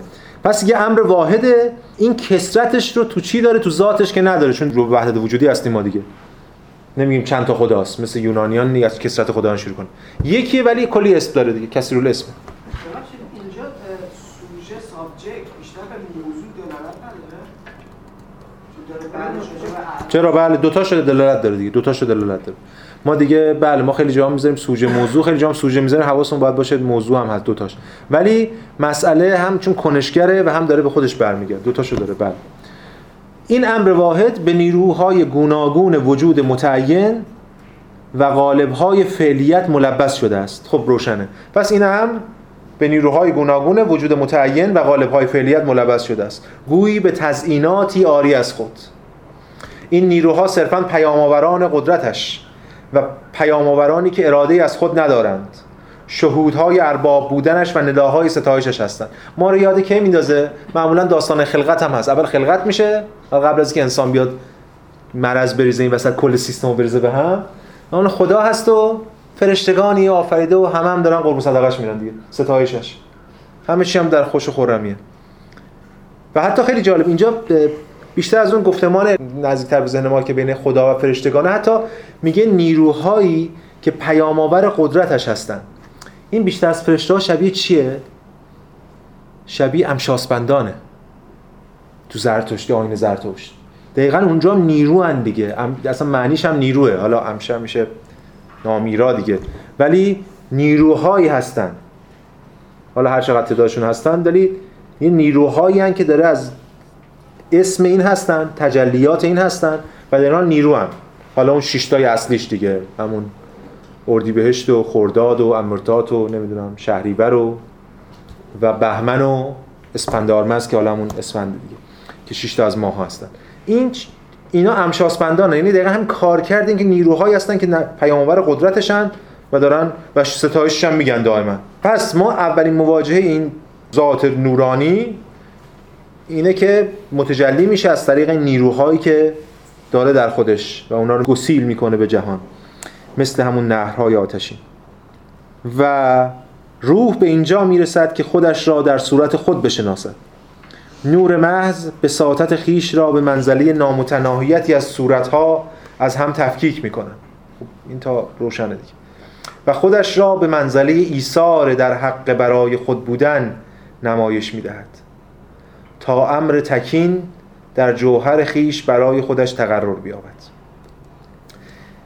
اینجا این کارش رو انجام داده یعنی دیگه خب به هر داره گذر می‌کنه از این مرحله زرتشتی و اون ذات نورانی بر داره متکثر میشه. صورت ها رو داره از هم اجازه میده تفکیک بشن اسامی دارن تفکیک میشن نیروها دارن تفکیک میشن ولی یه چیزی نوشته خودش را منزله ایثار در حق برای خود بودن نمایش می‌داد این آخر این جلسه ما به این ایثار برمیگردیم. یعنی نقل قولی که می‌خوام از دریدا بخونم به همین ایثار برمیگردیم. چون من نمی‌دونم تو چت فرصت دارم اونو می‌ذارم آخر میریم بعد برمیگردیم به بحث دریدا اینجا یه ایده ای رو داره که توی فرآیند هگل نیست ولی یه نوری رو میتابونه. یعنی یه یه بصیرت خاصی رو داره به بحث اضافه می‌کنه. پس نه نه ادراک هنوز نه فقط دلالت داره به تن دادن در یک کلام. ایثاری که این واحد داره تن میده به کسرت این خودش یه ایثاره. در همین حد در همین این که حالا خود مسیح بعدها بخشی از تجلی همین تن دادن به کسرت واحده خب این بس توش نیست میشه نشون داد. همونش که اولش هم گفتیم همه از هر دینی در هر دینی, دینی به این معنا ما یک صحبت کنیم ولی فعلا داره اجازه میده که کسرت پیدا کنه. بعد فراموش نکنیم ما الان کجاییم؟ ما الان قرنها قبل از میلادیم. هنوز یه دقایق باید طی بشه. هنوز به یونان پیش از میلاد نرسیدیم که بعد برسیم به مسیحیت. خب پس این بحث عیسی رو در مورد صحبت می‌کنیم. میریم سراغ بخش دوم ماجرا. بخش دوم کجاست؟ گیاه و حیوان. یعنی اولین تجلیات این کسرت در طبیعت. پرستش حیوانات پرستش گیاهان. متکثر شده. عنوانش هم که تیترش هم هگل گذاشته گیاه و حیوان. به حال متناظر می‌تونیم بکنیم اینو با مرحله ادراک. تو ادراک هم یادتون باشه تو یقین حسی که هم یقین حسی بود بی واسطه. تو ادراک ما وارد ساعت کسرت شدیم. شیء شدیم. پراپرتی مفهوم ویژگی مطرح شد. اینجا هم در واقع ویژگی های کثیر اون امریان که داریم در موردشون صحبت می‌کنیم. یعنی اینجا ما وارد یک سطح جدیدی از مونیسم شدیم. یعنی سطح جدیدی از آنیمیسم شدیم. که اینجاست جایی که شما در مورد صحبت یعنی پانتئیسم اینجا اتفاق میفته یعنی خدا وقتی خودش رو متکثر می‌کنه و منفجر می‌کنه و فرو میپاشه هر هر اسمی می‌خوایم بذاریم. اون وقت هر چیزی هر اشعه نوری که از اونجا بر بیاد خدا نامیده میشه. این که این مال کجا در به کدوم ادیان اشاره داره؟ مفسرین همگی بلا استثنا گفتن هند. یعنی اول زرتشته و ایران که همین فینلی هم توی همون نوتایی که بر انتهای میلر نوشته ترجمه میلر هست مستطفی آخرش نوتای فینلیه گذاشته متناظر با اون اولی نوشته پرشیا دومی نوشته ایندیا سومی نوشته اجیپت. ولی مسئله که و... چرا اینو این اسم راحت می‌ذارن؟ به خاطر اینکه توی درس گفتارهای فلسفه دین هگل در اون انتها هگل از اینجا به خدایان هندی اشاره می‌کنه. ولی واقعا این بحثی که اینجا مطرح می‌کنه هگل نمیشه به تمامی بر ادیان هندی منطبق کرد چیزی فراتر از اوناست. حالا میگیم به چه معنی. پس ما اینجا با یه شکلی از پانتئیسم همه خدا انگاری در این حال یه شکلی آنیمیست میگه یعنی هر کدوم از اینا زندن واسه خودشون خدا و اینا.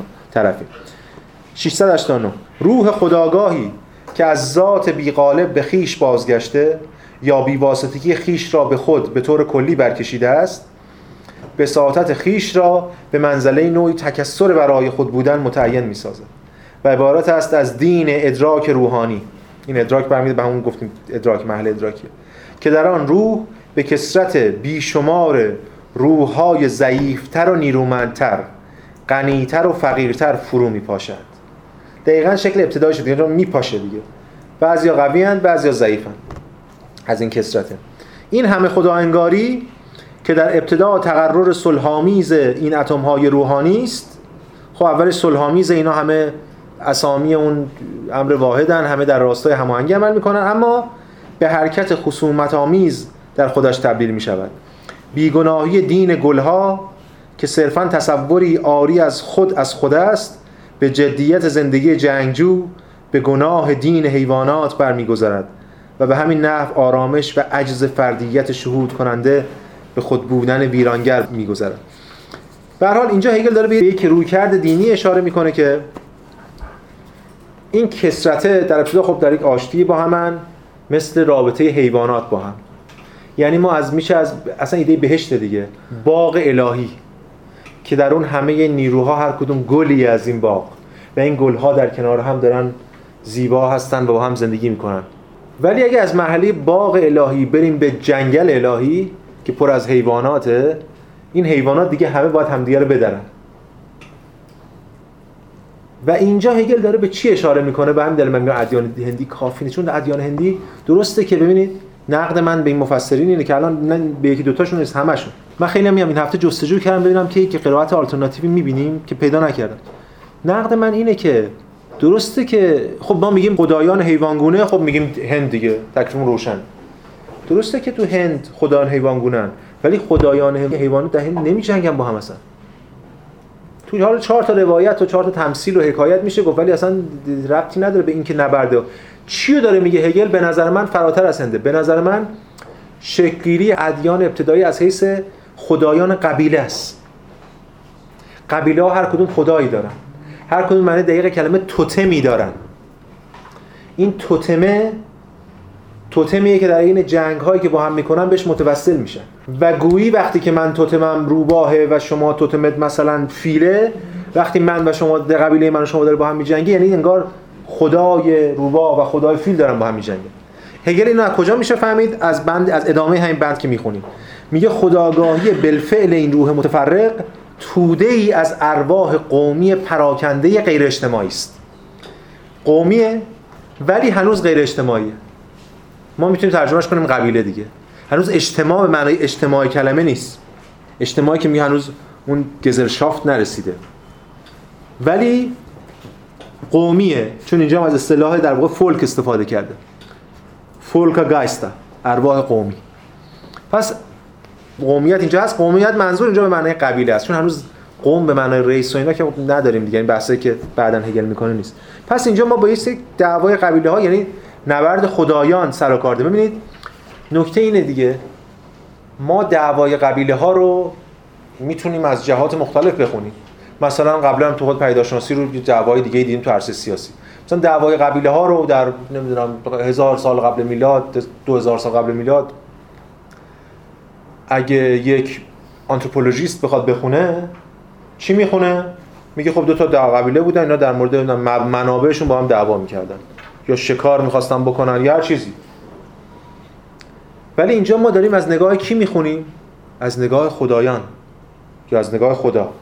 پس دعوای دو تا قبیله فی نفسه ارزش نه دعوای دو تا خداست. وقتی چون در در ساعت دین داریم دعوا رو بازخوانی می‌کنیم. که در نفرت خیش تا سر حد مرگ با یکدیگر نبرد می‌کنند. و از های حیوانی به خصوصی به منزله ذات خیش آگاه می‌شوند. قالب حیوانی به خصوصی به منزله ذات خیش یعنی توتم. زیرا آنها چیزی به جز ارواح حیوانی نیستند. یعنی زندگی های حیوانی دوری گزین آگاه از فقدان کلیت خیش. پس اینجا ما با یک شکلی از کسرت که پرستش گیاهان پرستش حیوانات نبرد بین حیوانات طرف هستیم و اینجاست که ما یک توازنی داریم می‌بینیم بین کسرت خدایان کسرت حالا اقوام یا قبیله ها و کسرت حیوانات. توازن بین این ستا کسرت خدایان کسرت قبیله ها کسرت حیوانات. کسرت خدایان کسرت اون نیروهایی که به این خدایان وصل شدن و کسرت اون نیروهایی که در نمادهای هر کدوم از اینا که در واقع نماد خدای خدایان برای اینا. این ستای توازنی با هم دیگه. یعنی در واقع به بیان خیلی ساده خیلی روشن. این بند یک تحلیل الهیاتی از نبرد قبیله هاست. به بیان هگلی کلمه. الهیات دیالکتیکی البته. مثل همین حرف دلیل الهیاتی یعنی چی؟ ببینید تحلیل الهیاتی یعنی هم دیگه. مثلا شما توی جنگ پیروز میشید. همه کارا رو هم کردین یا اصلا نکردی هر چی. مثلا فوت اصلا جنگم نه تو فوتبال مثلا. یه کشوری تیمش برنده میشه. بعد چی میگن؟ مثلا یه نفری تاکتیک فوتبال مثلا بلده یا متخصص کارشناسه میگه آره اینجا سیستمش نم 352 بوده اینجا اینجوری بوده ما اینجوری کردیم اونجا اونجوری کردیم اینجا این گل زدیم پیروز شدیم.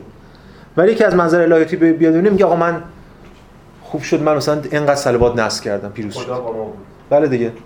نس من نصب کردم پیروز شدیم. چرا پیروز شدیم؟ آقا ایکس مثلا فرض کنیم یه نفر بگید چرا ما تیم فلان پیروز شد؟ می خب آره من من نصب کردم. چقدر ملت دعا کردن؟ دست دستشون در ایده اینه دیگه. این این یک روایت دیگه ای از همون اتفاق. چون که اون اون اون روایت اول یه روایتی از این اتفاق. پس ما داریم جهان رو تاریخ رو قرار الهیاتی بازخوانی کنیم. به همین دلیل بحث ما از منظر نبرد قبیله ها رو به تعبیر می‌کنیم به نبرد خدایان. هنوز خدا خدای منه. خدا مساوی امر یونیورسال نیست برای اون قوم. چون خدا قوم قبیله منه. پس این از در واقع تحلیل الهیاتی یک نبرد قبیله و اوج تخاصمی که داریم می‌بینیم. اما مسئله این که خب این در اوج این تخاصم و تنش قرار به کجا برسیم؟ قرار این نفی مطلق به سمت ایجابی برسه به سمت یک طرح الهیاتی برسه به سمت یک دین برسه که دین کلی باشه بتونه در برگیرنده باشه. چجوری اتفاق میفته بند بعدی. اما در این نفرت متعین بودگی برای خود بودن صرفا منفی خود را هلاک می‌سازد. متعین بودگی برای خود بودن صرفا منفی. یعنی تعیینی که کدای هگلی دیگه روشن اگه بفهمیم. تعیینی که من دارم یعنی تعیینی که قبیله من یا خدای من داره که متعینه و برای خودشه که صرفا منفیه چون داره نفی می‌کنه دیگر تعیینا رو این تعیین متعین بودگی برای خود من خودش هلاک می‌کنه. یعنی چی؟ یعنی تن میده به یک توافق. تن میده به یک توافق خدایان. مثل چی مونه؟ مثل وقتی که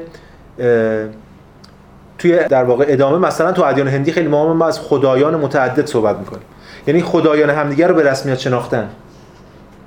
که حالا مثلا حالا هم روباه رو من به مسابقه خدا به رسمیت می‌شناسم هم فیل رو. هر دو قوم اگه رو به رسمیت بشناسن می‌تونن به یه وحدت در خدایان برسن دیگه. مثل مثل دو تا کشور که دو تا پرچم با هم متحد میشن خیلی موقع پرچم مشترک می‌ذارن دیگه. نصفش اینه نصفش اونه. مثل مثلا خود امریکا یا هر چیز دیگه. پرچم نصفش اینه نصفش مال نماد اون قومه نصفش نماد این این طرفه. اینجا همینطور ما داریم به یک حالا تازه داریم می‌رسیم به یک روایتی از خدایان در کنار هم دیگه. علیرغم اختلافایی که دارن دیگه. فراموش نکنید ما چند قرن دیگه قرار برسیم که خدایان یونان ها داریم آماده می‌کنیم خودمون برای اون اسطوره های یونانی و خدایانی که دارن. فعلا هنوز در اون سطح نیستیم. اما این قرار فراتر بره و از این از طریق این حرکت مفهوم روح به قالب دیگری قدم می‌گذارد برای خود بودن رفع شده همانا صورت برابری است صورتی که از طریق خود پدید آمده است یا در واقع خود پدید آمده هلاک کننده خیش یعنی شی شونده است. خب چجوری این رفع میشه؟ اینجا وارد یه سطح ایجابی میشه بحث هگل. بحث کار رو مطرح می‌کنه بحث کارگر رو مطرح می‌کنه و بحث یک خدای ملموسی که میشه دیدش میشه لمسش کرد و دینا میشه خدا باشه همچنان. حالا جمله رو می‌خونیم بعد در مورد صحبت می‌کنیم. از این رو کارگر فرادستی خود را در قبال این ارواح حیوانی صرفا درنده حفظ می کند کارگری که عملش نه تنها منفی بلکه صلحآمیز و مثبت است. ما اینجا با یک کارگری طرفیم. حالا اگه ترجمه کارگرم نمی‌دونم چه خوب ولی به حال مجبور بودیم دیگه. اصلا با مفهوم کار رو اینجا چون هگل چندین معنا از ورک توی همین کتاب داره. ما انواع اقسام سعی کردیم همه رو کار ترجمه کنیم. اینجا ما وارد سطح دیگری از دین میشیم که باز طبق همون تقسیم بندی گفتم بهش میگن دین مصری که حرف پرتی هم نیست به خاطر که نشانه هاش رو توی خود متن هگل میشه ردیابی کرد. اون چیزی که بهش میگه در واقع دین استادکار ماهیت کار ببینید آخه ماهیت کار هم ایجابی هم منفی اصلا برگردیم به چون همین کتاب پیداشناسی رو قبلا تو بخش خدایگان بنده بحث کار رو مطرح کرده بود دیگه. کار هم ایجابی هم منفی. به چه معنا منفیه؟ به این معنا داره روی یه چیزی کار می‌کنه و اونو نفع می‌کنه به چه معنا ایجابیه؟ چون داره یه چیزی می‌سازه و تصدیق می‌کنه خودش رو یادتون باشه اصلا بنده یا برده به واسطه کارشه که به خداگاهی می‌رسه و اون خدایگان شکست می‌خوره به خاطر تنبلی و انتزاعی بودن و در واقع بخواین دلیلی که کارش سپرده بوده به برده و این چیزا. اینجا هم کار به این معناست. و تیتر استادکار رو هگل می‌ذاره. من می‌دونم که استادکار واقعا روشن نیست منظور هگل از استادکار استادکار یعنی استاکار دیگه. یعنی در واقع مثلا این معماری بنایی چیزی مثلا. ولی معنایی که هگل اینجا از این واژه مراد می‌کنه خیلی متفاوت از این حرفا. تو خود آلمانیش هم همینطوری نفهم اونورم هست. به همین دلیل ما باید کمی فکر کنیم ببینیم که چی میگه در این حال که گفتم. فراموش نکنیم که این بخش بخش خیلی مبهمیه واقعا. و ابهامات همچنان تو این بخش هست. خب بریم ببینیم این استادکار چیه و قراره چرا استادکار اینجا تبدیل شد به استادکار. بدین قرار روح در اینجا به منزله استادکار جلوه گر می شود و عمل او که او از طریقان خیشتن را به منزله برابریستا پدید می آورد اما اندیشه خیش را هنوز درک نکرده است نوعی کار کردن غریزی است. همانطور که زنبورها اتاقک های خود را بنا می کنند. میگه یه استادکاریه. که عملش غریزیه مثل زنبور که چجوری بر خونش و لونش رو بنا می‌کنه اون کندوها رو. زنبور هم مثال دقیقیه به خاطر اینکه هگل می‌خواد داره به اون بناهای عظیم مصر اشاره می‌کنه. به مجسمه ابوالهول اشاره می‌کنه چیزای دیگه. به ویژه مشخصا اهرام. و میگه این اهرام یا این بنایی که ایجاد می‌کنه به صورت غریزی ایجاد شده. این کیه که داره این بنا رو ایجاد می‌کنه؟ اینجا ابهام هست توی استادکار. از یه طرف استادکار برای ما انگار اون بناییه که اون بنا رو ایجاد کرده. اما از یه طرف حرف هگل نشون میده که یه بچه دیگه هم داره اون خود خداست که داره اون رو ایجاد می‌کنه. یعنی اینجا خدا گویی چند تا معنی داره. ما هم استادکار انسانی داریم و هم استادکار الهی. فرق اینا چیه؟ اینجا تفاوتی ندارن. از طریق مفهوم غریزه اینا رو یک پارچه کرده چرا اینو من میگم؟ به خاطر اینکه اگه برگردیم ببینیم توی حالا اینجوری که هگل داره روایت می‌کنه. من خودم خیلی نمی‌دونم. باید کسی ببینه واقعا اینجوری که بوده میگن یا مفسرا میگن. توی مثلا مصر اهرام فقط یا ساختمان های بزرگ فقط معبد پرستش خداوند نیستن. اصلا نیستن. بلکه خود خدا هستن. خود خدا تبدیل به بنا میشه. خود خدا خودشو در بنا متجلی می‌کنه. نخستین صورت از آنجا که صورت بیواسطه است صورت انتظایی فاهمه است. خب داره همون فاهمه میگه دیگه. اولیش یقین حسی دومی ادراک سومی فاهمه. حالا میگیم چرا فاهمه؟ انتظایی میشه. و کار هنوز در خودش از جانب روح پر نشده است. این بالا هم گفته. بالا گفته این که داره می‌سازه اما اندیشه خیش رو هنوز درک نکرده است. هنوز به مخلوقش آگاه نیست. اینجا هم از جانب روح پر نشده است. یعنی منظورش چیه؟ بلورهای اهرام و تک ها اینجا بلور شاید درست این مکعب ها منظورش اهرام و تک ها اتصال های ساده خطوط مستقیم با سطوح هموار و نسبت های یکسان اجزا. که در آنها قیاس ناپذیری منحنی از بین رفته است. نکته جالبیه میگه تو اهرام ما دایره نداریم. چون یه قیاس ناپذیر این یه نظم خشک همین خطوط مستقیم داره توش. کارهای این استادکار متبهر در صورت دقیقند. نفهم کیه بالاخره این استادکار یعنی منظور هگل اینه که خدا اومده اینو ساخته؟ یا اون معماره هستش که اون اون آدمایی که اینو ساختن چون می‌دونیم فرعون ها مثلا اینو دستور دادن ساخته شده دیگه اینا. خب این تمایز منظور هگل چیه؟ بازم باید برگردیم به همون ایده خودمون. هگل داره از بالا نگاه می‌کنه. حالا چون چهار تا انسان هم کار کاری کرده باشن خدا اینو ساخته. اونا فرع ماجرا هستن. خدا اینو به شکل خودش ساخته. چون تجلی دیگه این این عظمت تجلی عظمتشه. به همین داریم یه کارهای این استادکار متبحر در صورت دقیقا. این هم که کار ما گذاشتیم توی گیومه حالا نکته ترجمه است توی هگل هم توی این کتاب هم از Werk استفاده می‌کنه هم از Arbeit. ما Arbeit رو گذاشتیم کار خارج گیومه Werk گذاشتیم کار درون گیومه حالا این تفاوتش هم که هر جور بحث خودش داره. این تمایز به خاطر اینه. ولی به هر حال پس اینجا ما در واقع خدا معمار این بنای عظیمه. بخوایم یه در واقع کمک بگیریم از سری ایده ها که خب اینا همه میشه درش مناقشه کرد دیگه اینا حرفای من دیگه میشه خیلی جاش مناقشه هم کرد. ولی از, چا... از هر چهار جهت علت میشه در مورد این اهرام صحبت کرد. علت مادی علت قایی علت فاعلی و علت سوری. علت سوری که خود هرم خود بناست خود اهرام. علت فاعلی دقیقا همون نیرویی که داره اینو می‌سازه.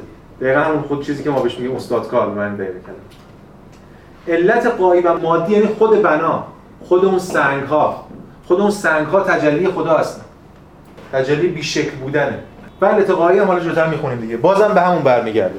این همه اینها در هم جمع شدن در خود این ماجرا. معمار علت فاعلیه علت قایی خود اون الگویه که حالا علت قایی خود اون الگوه علت سوری که خب روشن خود اهرامه که اونجا حاکمه و وجود داره خود بناست.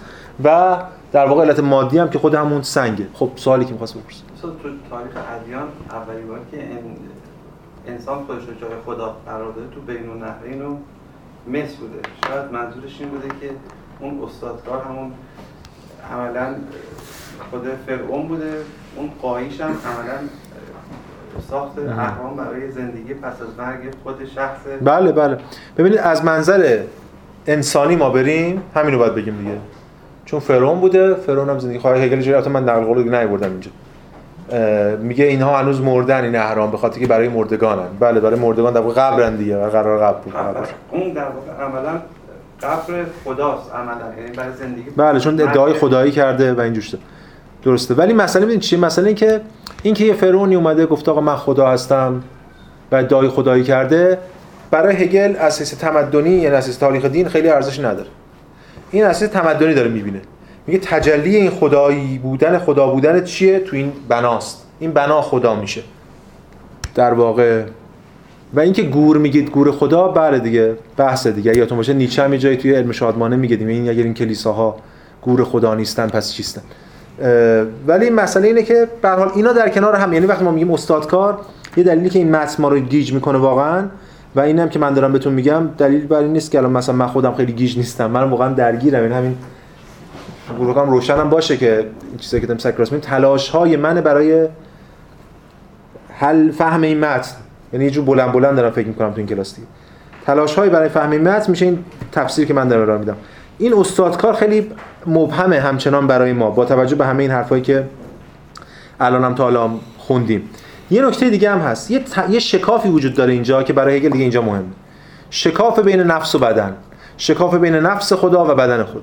شکاف بین خود خداییتش و این بدنش و این جایی که هستش. حالا یه جای دیگه هم هست اتفاقا سنگ سیاه بیشکل صحبت می‌کنه. که سنگ سیاه بیشکلی که بند 696 شاید باشه حالا همون 696 بند کوتاهی هست. یه سنگش سیاه بیشکله. که خیلی جالبه این وود توی همین یادداشتایی که گذاشته گفته این به حجر الاسود اشاره داره. بعد اصلا داد در مورد مکه که این همه خدایان بت‌ها تو این سنگ بیرونه و یه از حرفا. می‌خوام بگم که فقط بحث مصر نیست. پس یک شکلی از تجربه مشترکیه که این نیروها دارن در نسبت با سنگ بودن خداوند یا تجلی پیدا کردنش برای اون رویکردهای قبلی. خب.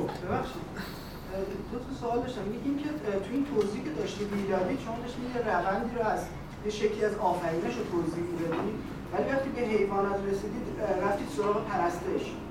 در صورتی که من فکر می‌کنم اونجا هم همون ادامه همونه حیوانات. یعنی توی حیوانات میگه بیگناهی به گناه نسبت میده و وقتی ما وارد حیوانات میشیم گناه بله. نشون میده. که در ارتباط با غریزه است و بعد این حیوانات اینجا که بحث کارگر رو می‌کشه یعنی ما می‌رسیم به یک حیوانی که ابزار سازه میاد از ابژه استفاده می‌کنه برای خودش می‌کنه. بله. بعد سوال دومی که داشتم که من ولی این گذر به استادکار متوجه نمیشم.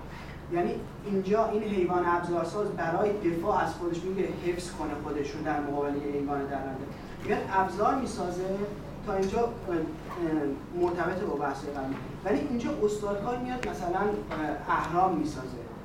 این ارتباط قطع میشه اصلا توضیح نمیده هگل که چی میشه که این استاد کار میشه. یعنی میاد یه سری بنا می‌سازه. ببینید مرز بین این که شما ببینید داریم اولا آخرین مرحله دین طبیعی. دین طبیعی فرقش با ادیان قبل بعدی چیه؟ اینکه دین طبیعی دنبال الوهیت در خود طبیعته. چیزی نمی‌خواد بسازه بلکه می‌خواد خود طبیعت رو بپرسته. در بحره اول نوره حالا خورشید که از تجلیاتشه نوره. در بحره دوم میاد چه گیاهان و بعد حیوانات. بعد از اون دیگه براش کفایت نمی‌کنه که بخواد بپرسته. همون طبیعت رو میپرسته ولی به یه شکلی که خودش بهش میده. میشه استادکار یعنی میره اون بخشی از طبیعت رو که ساکتتر از همه است یعنی سنگ رو ور میداره و ازش یک بنایی می‌سازه که هم خودش ساخته و در این حال هم طبیعته همچنان.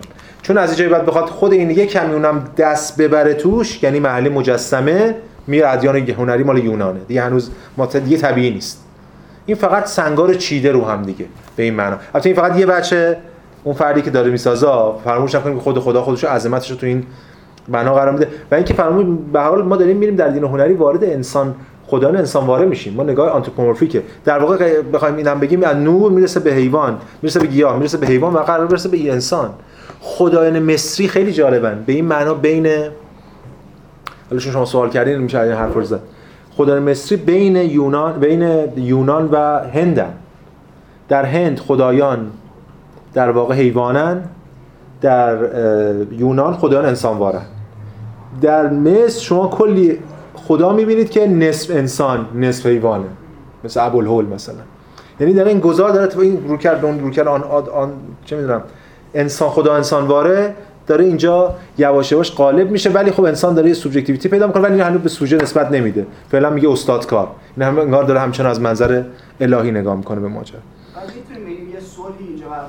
بله صلح شده. اصلا اینجا خودشم صراحتا میگه دیگه.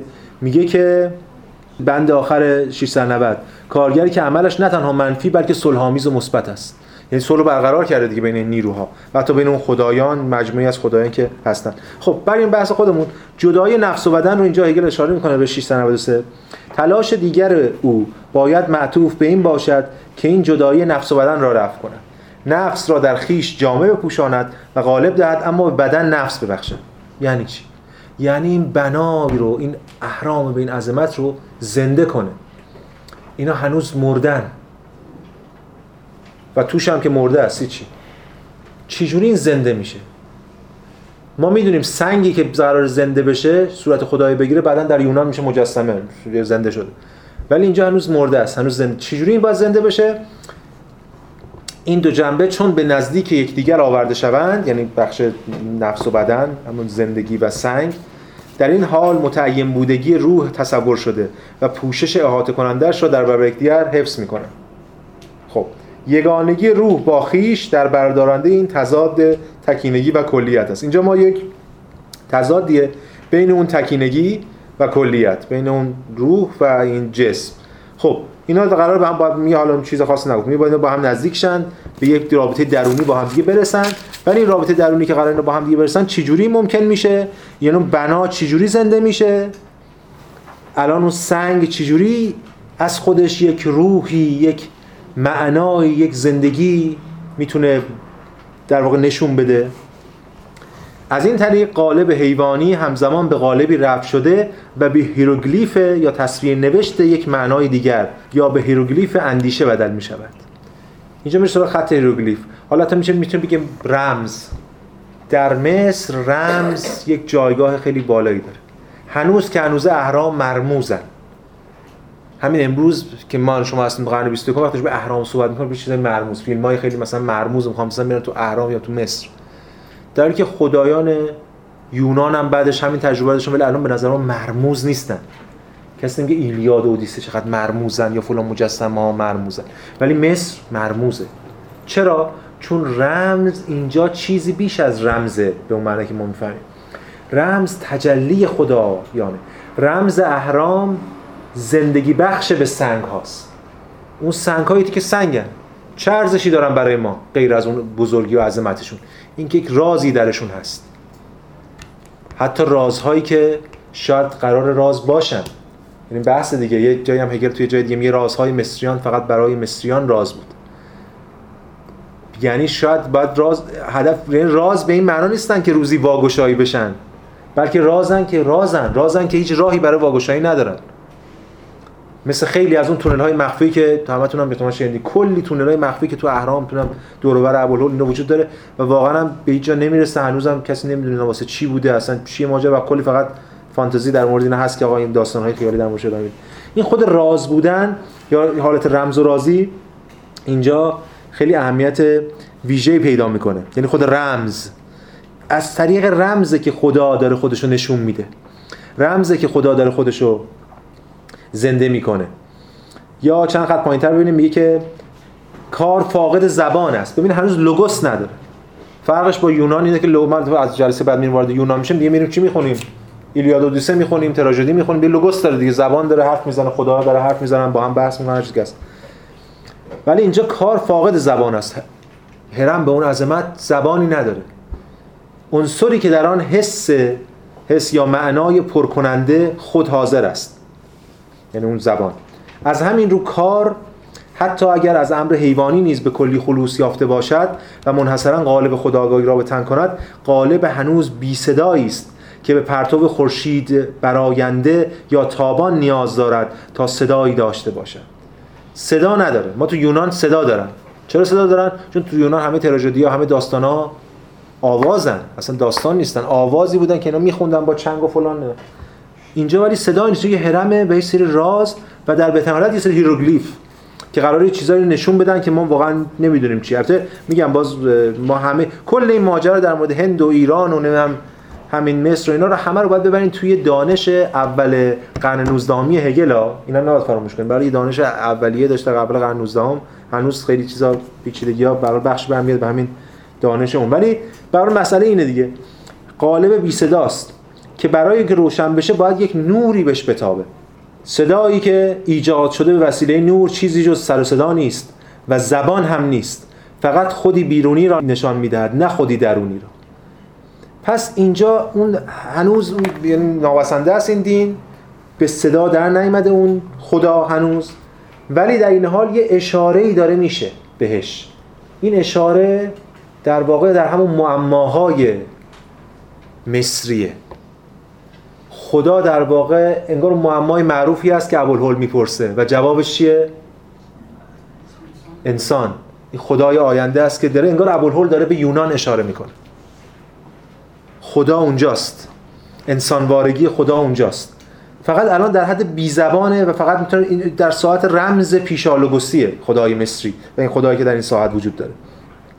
وقتی به زبان هم در میاد در ساعت رمز و معماست. ببینید در همون 697 خط چهارم میگه که از این رو استادکار این دو را در آمیزه ای از قالب طبیعت و خداگاه متحد می‌سازد و این ذاتهای دو پهلو برای خود معماگونه. یعنی امر آگاه در حال کشمکش با امر ناگاه امر درونی بسیط در حال کشمکش با امر بیرونی کثیر الاشکال تاریکی اندیشه تو هم با روشنای بیان.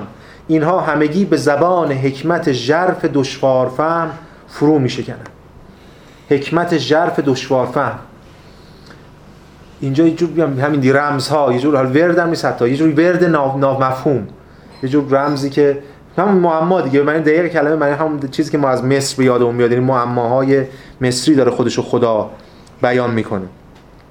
و اینجاست که داره میره به سمت اون خدایان انسانوار. اصلا دلیل اصلی که خدایان انسانوار میشن چیه؟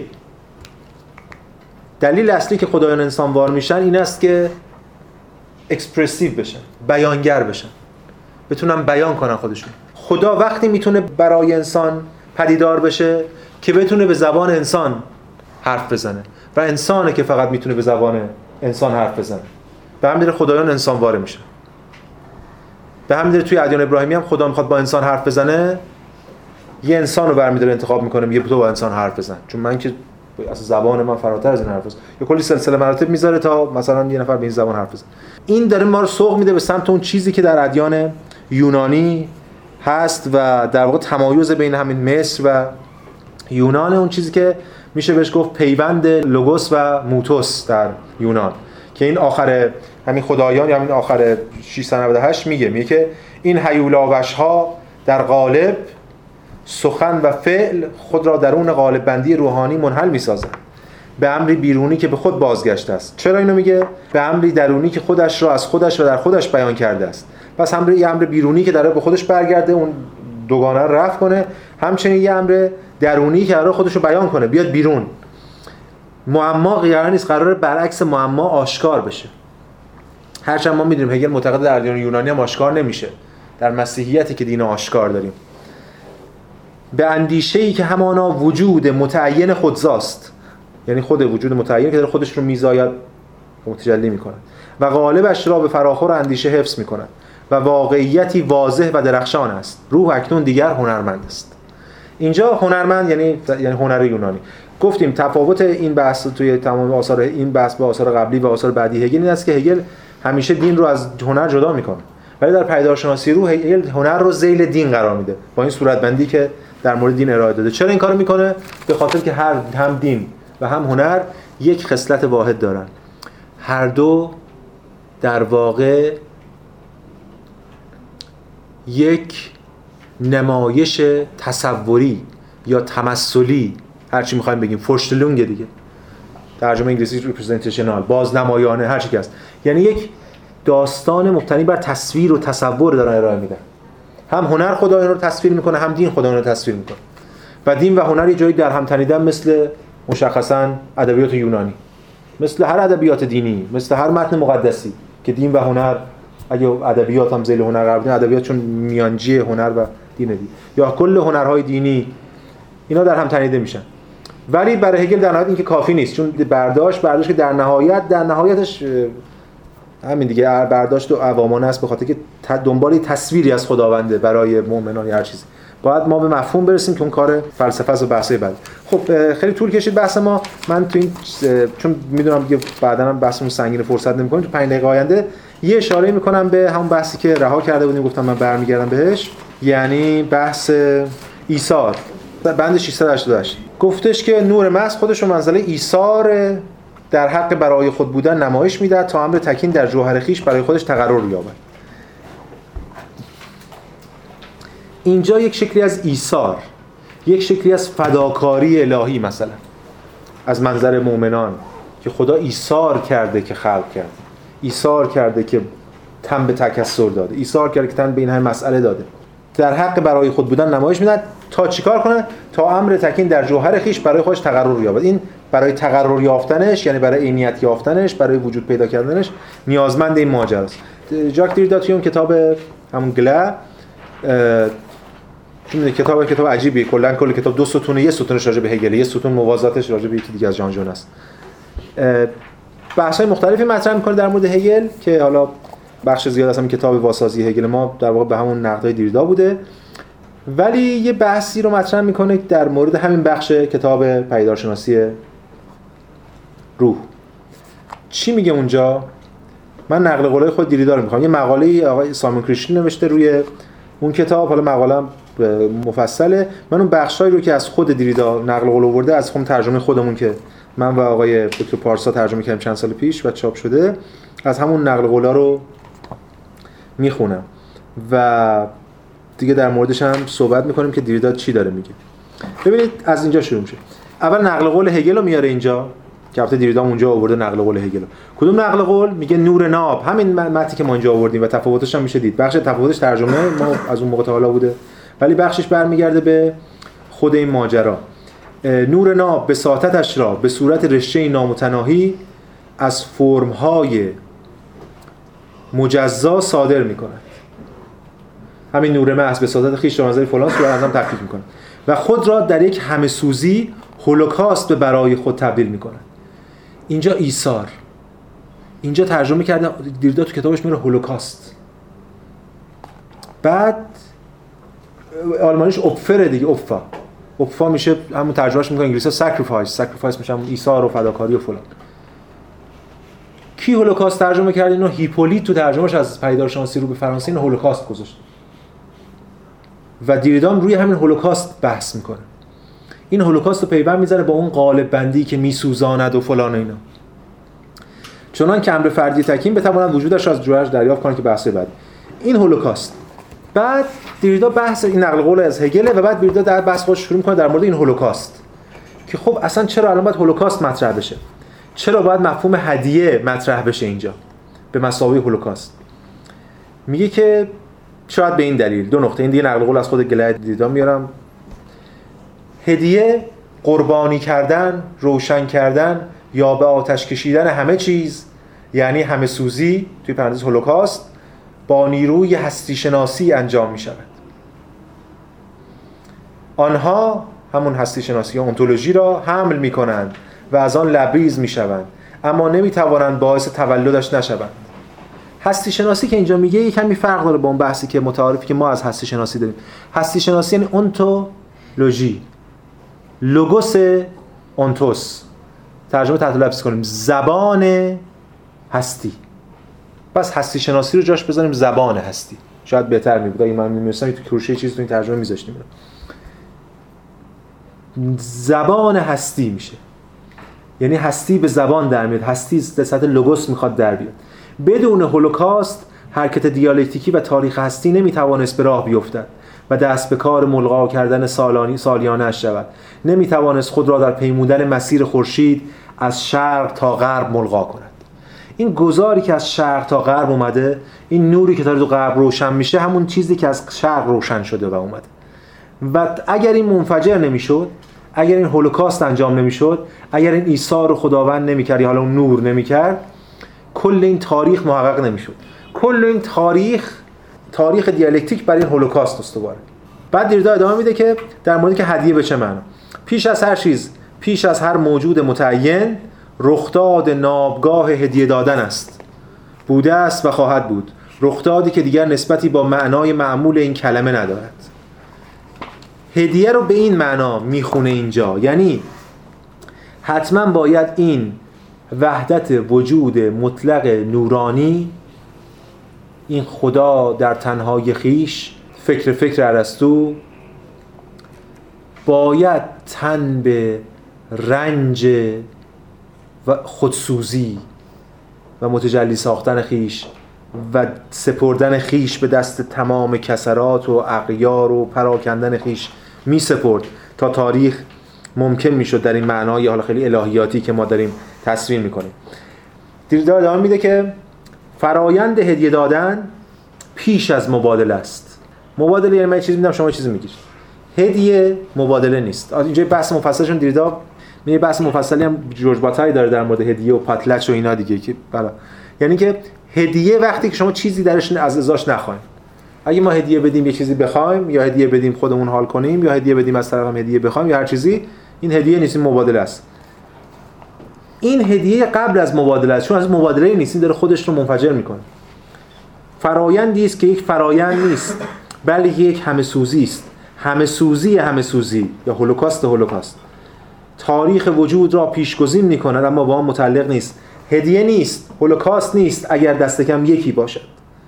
اما به محض اینکه میسوزاند باید خود را بسوزاند. باید فرایند سوختنش را بسوزاند و شروع کند به موجود شدن. یعنی تن به هستی بده تن به خلق هستی هست شدن خودش بده که هستی از بطن اون ایجاد کنه. دیالکتیک دین که حالا هگل دیریدا داره به این متن هگل اشاره می‌کنه تاریخ فلسفه و غیره خود را به صورت اثر باستابی یک هدیه دادن در هولوکاست تولید می‌کنه. اما با اینکه به آتش کشیدن هنوز فلسفه نیست یعنی هنوز ما تو مرحله دینیم و فلسفه نرسیدیم نمی‌تواند به فلسفه به تعمل دیالکتیکی وجود نبخشد و بعد بحثای دیگه. چی داره میگه دیریدا اینجا؟ البته من نمی‌دونم خیلی چی میگه. دیریداست دیگه. واقعا کی می‌تونه بگه دیریدا چی میگه؟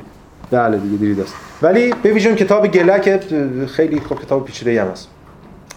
ولی اینجا مسئله اینه که یک شکلی از ایثار یک شکلی از همه سوزی وجود داره که فقط نور می‌تونه این کار رو انجام بده. فقط اون آتش اون ذات نورانی می‌تونه این کار رو انجام بده. فارغ از اینکه تو پرانتز می‌تونیم که بگیم. آتش اینجا یک کار خاصی داره. آتش اینجا یک جایگاه خاصی داره. نه فقط برای در واقع چه می‌دونم زرتشت. آتش تو کل این گفتمان های دینی اینجا ارزش داره. کل اینایی که برای آریایی حالا هر هر روایتی که از بالا اومدن چه تو اروپا رفتن چه تو هند رفتن چه توی ایران اومدن.